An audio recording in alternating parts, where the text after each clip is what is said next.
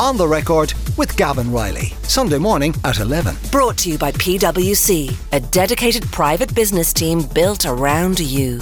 It all adds up to the new equation. On Newstalk. We obviously will be talking a lot about the Middle East in the next 10 to 15 minutes. It does feature across the front of every single newspaper coverage, not necessarily adding much to what we didn't know. It's about a week since the attacks happened in Israel, and a lot of people, hundreds of people, in fact, were killed in those initial wave of attacks. So we are expecting an Israeli ground invasion to occur. The scale and scope of it is unknown, but if the objective is to wipe out Hamas entirely, that tells you a little bit or sort of clues you into the scale of what's going to happen. It may be unprecedented even in the history of wars and conflict in the region, of which there have been many, of course, virtually every decade. So um, I'm now going to go and try and get a live update on where we are with Hannah McCarthy, who's a freelance journalist based in the Middle East. She's she's actually in Tel Aviv, I believe now. Hannah, good morning to you. My time. How are you? Morning. I'm good. Yeah, I'm just um, out of the um, basement in the restaurant I was in. We just had a air raid shelter or uh, air raid warning there.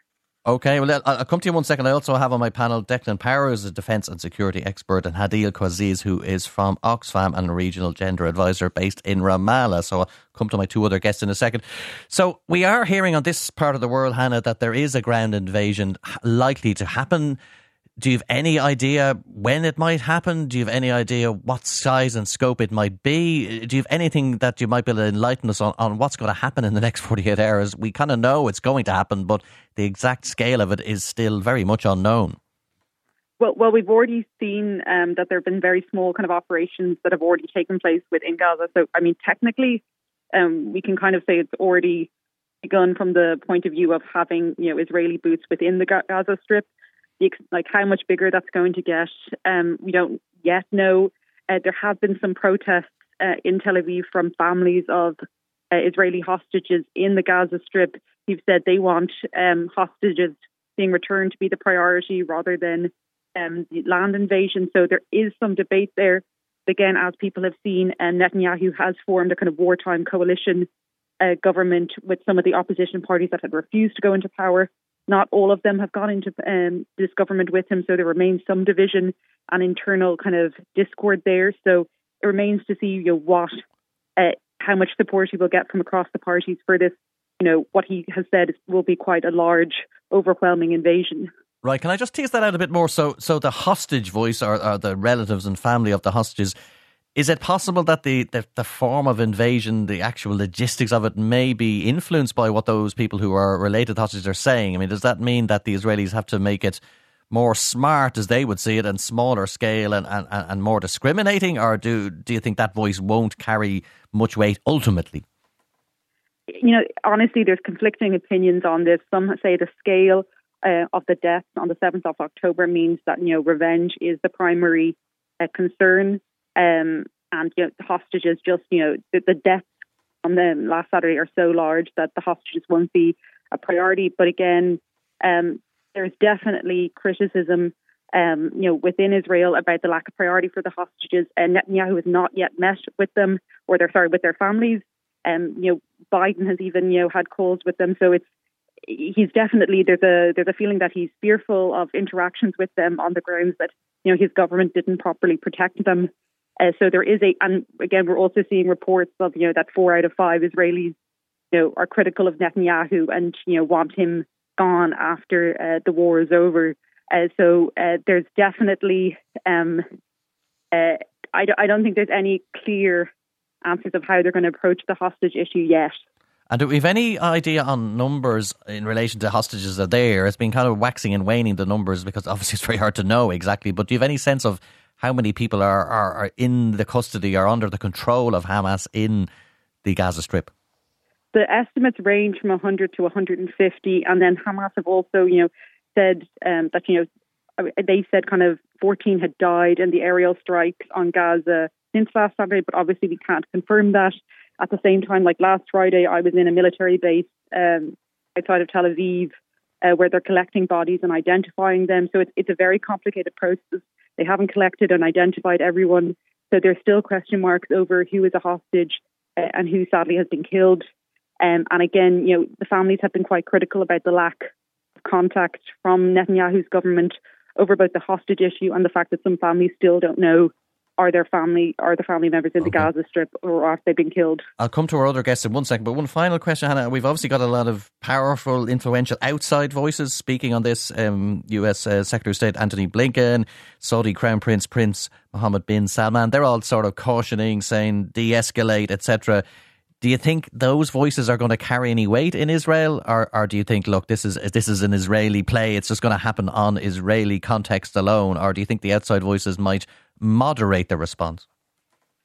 You know, I, I think there is huge hurt within Israeli society after the attacks last Saturday, and you know, it's just it's it's a, a massive attack uh, on them, and I think the fact that it you know hit at you know liberal you know Israelis, many who are kind of, you know, on the left and progressive voices, and, you know, some were peace activists.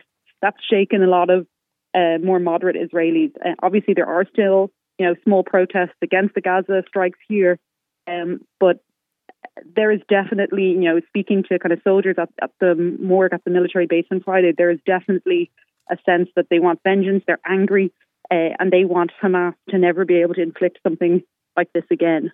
Okay, thank you. Uh, just stay there with me for the moment, Hannah. I've also got Declan Power, who's a well-known defence and security expert, uh, very familiar to our listeners. Declan, um, good morning to you.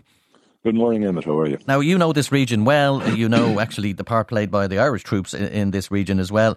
If the Israeli Defence Forces, they set their objective as the pretty much the elimination of Hamas, you know, it's an important word. Do you think, A, that can be delivered at all?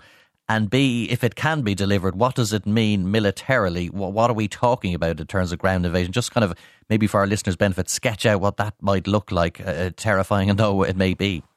Sure. Um, well, first of all, just to look at it from the perspective of the ground invasion, and you know, there's nothing simple about that. Even though it's a small strip of land, it's heavily populated. Hamas have had a long time to develop their defense in depth. They will have a significant network of tunnels to be able to draw on. The Israelis know this. This is why they're pounding the place. They're they're softening up the ground. They've engaged in intelligence gathering and reconnaissance. They've been lifting uh, selected individuals that will be helping shape that intelligence picture to give their ground forces the the best overall uh, tactical picture that they can have when they go into that space. When they go into that space, when the, the ground offensive as such begins, any resistance they meet will be you know, they will reply with overwhelming force, with coordinated uh, ground airstrikes, uh, ground to airstrikes with the you know, infantry forces coming into contact and then calling in airstrikes. They will be probably risk averse, so they will use might uh, rather than any kind of subtle approach. Now, the overall point about this is, and to address your other question, will this defeat Hamas? It will defeat Hamas on the ground at that time, but militarily uh, you won't defeat Hamas in the long run. And this is the nub of the point here. The Israelis are understandably uh, filled with a mixture of uh, anger and desire for vengeance, and it's all focused on defeating Hamas. But Hamas have to be defeated politically, uh, morally, uh, because what will happen is you will just have another generation that will come along with the same idea- ideas. The ideology of Hamas has to be addressed. Now, you can never entirely do away with pockets of extremists, but this is where the rest of the international community come in. We in the West are culpable of helping Hamas having got to where they are. Uh, we could have done things that could have prevented their rise.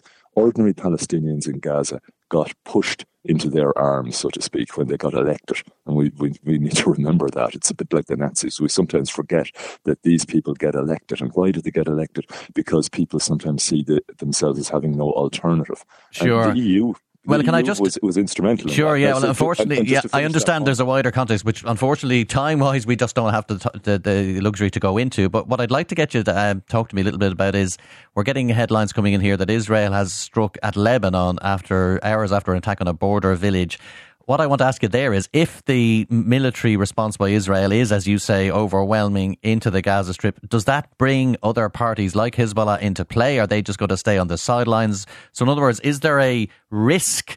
in the scale of the Israeli response that if it is seen, perceived, etc., depicted to be overwhelming, as you call it, does that trigger other possible regional actors to come into play?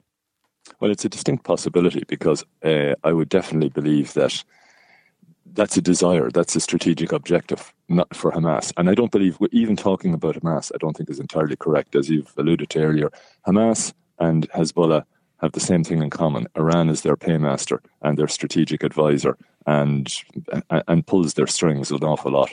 And this is this the level of coordination of what's going on here indicates, I would say, the involvement of a state actor or state actors.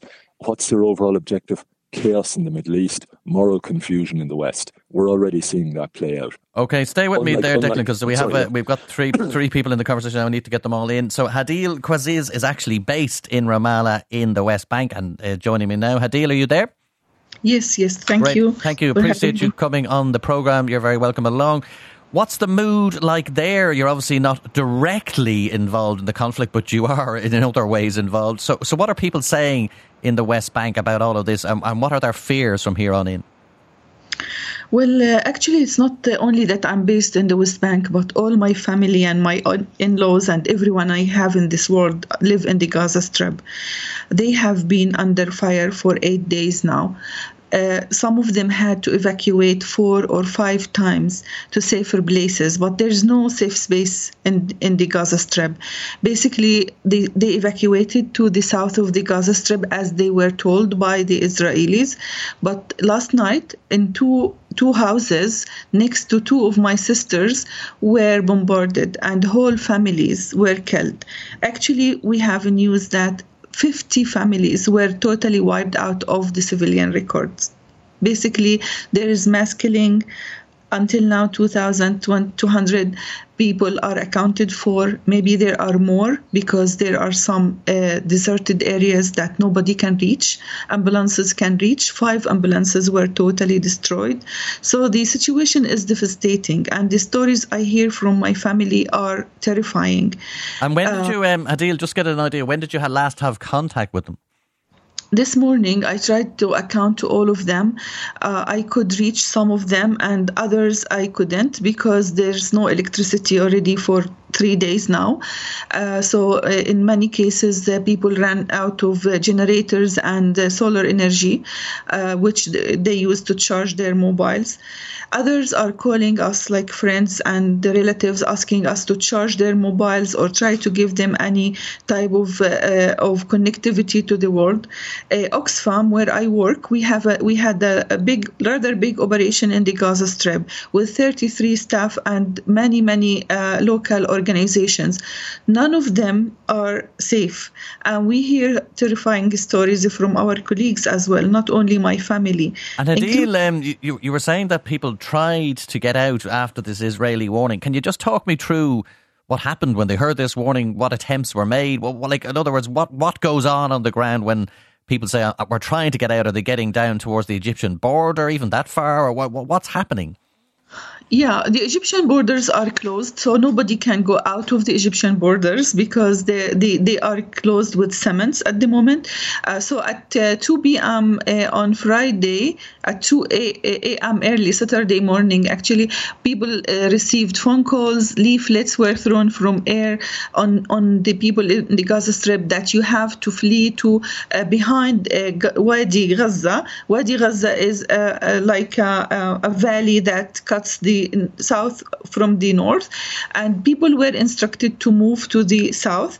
Uh, my family uh, moved in two waves, so there were some early adapters who left already in the morning, and it was rather okay. But my last sister, when she was trying to cross, uh, that's when already Israelis started bombing people who were internal displaced, and she witnessed actually a, a, a truck where, which was bombed with civilians in it, and at least 35 people were killed. Um, she barely escaped for her life, and her she has four children actually, and her husband. Um, Okay, yeah, I mean, look, all, all, I can say from my perspective is I, I wish you the best and your family. It, it's dreadful stuff uh, to hear those stories. Um, I, I, don't know how so many people are expected to evacuate so quickly and in that manner. So, you know, my heart goes out to you from that point of view. Let me go back to our initial guest, Hannah, to try and get more sense of this. Hannah, you heard there um, Hadeel talking a little bit about the border with Egypt, you know, the, the crossing there at Rafah that's is is the reason the Egyptians have that remaining closed. Is that in talks and negotiations with the Israelis, or they just don't want the flood of refugees? Or what's the political calculus of the Egyptians of closing that border crossing, at least for now? I mean, Israel and Egypt have an incredibly close security partnership in relation to the Rafah crossing. So basically, a lot of that policy would be set jointly. I know I spoke to, and I know from an Irish perspective, there are Irish citizens in there who cannot cross across that um, crossing into Egypt and into safety. Um, and I know there's real concerns about when they'll be able to get out. And I've just been informed today that not only uh, have the Irish citizens are they not currently being allowed out, but if there is a window in which they're allowed to pass, uh, they've been told that they cannot bring uh, their dependents who don't have Irish citizenship. So we're talking about, you know, mothers of Irish children or, you know, wives of Irish citizens. Um, so we don't fully know exactly where the policy and do, is originating do, do, from. Do you envisage as, as as the kind of backs up there and international uh, focus on this whole thing increases? Do you think the Egyptians will relent on their current policy there?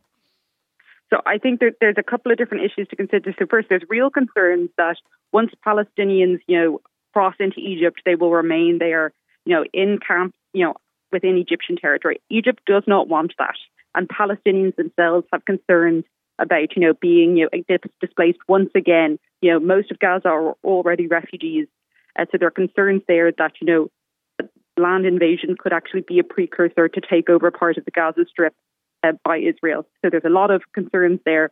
Egypt also has a struggling economy, though, so it may be that you know, in return for you know um, for aid or loans, that they will you know take on um, these Palestinian refugees. But there's real concerns about the long-term climatic impact of that, uh, and certainly, um, you know, Israel. Um, again, according to someone I spoke with, it was not guaranteeing safe passage through Rafah crossing, which was bombed twice uh, last week um, for international evacuees, as far as um, um, I know from this source. So, I mean, there's definitely a lot of diplomatic plays happening around this crossing. Uh, and again, it's not really being taken from an international humanitarian point of view. You know, there are rules around how civilians should be treated, and that sure. doesn't seem to be a concern here. Okay, listen, thanks. That's a, a very, very interesting perspective. You, have given us a real sense of it on the ground. Hannah McCarthy, who's a freelance journalist, uh, she's talking to us from Tel Aviv, but reports more generally throughout the Middle East. Declan Power, you heard earlier on, he's a security expert. And Hadeel Qazzaz, who we wish the best, who has family in the Gaza Strip. She works with Oxfam. On the record with Gavin Riley, Sunday morning at 11. Brought to you by PwC, a dedicated private business team built around you. It all adds up to the new equation on News Newstalk.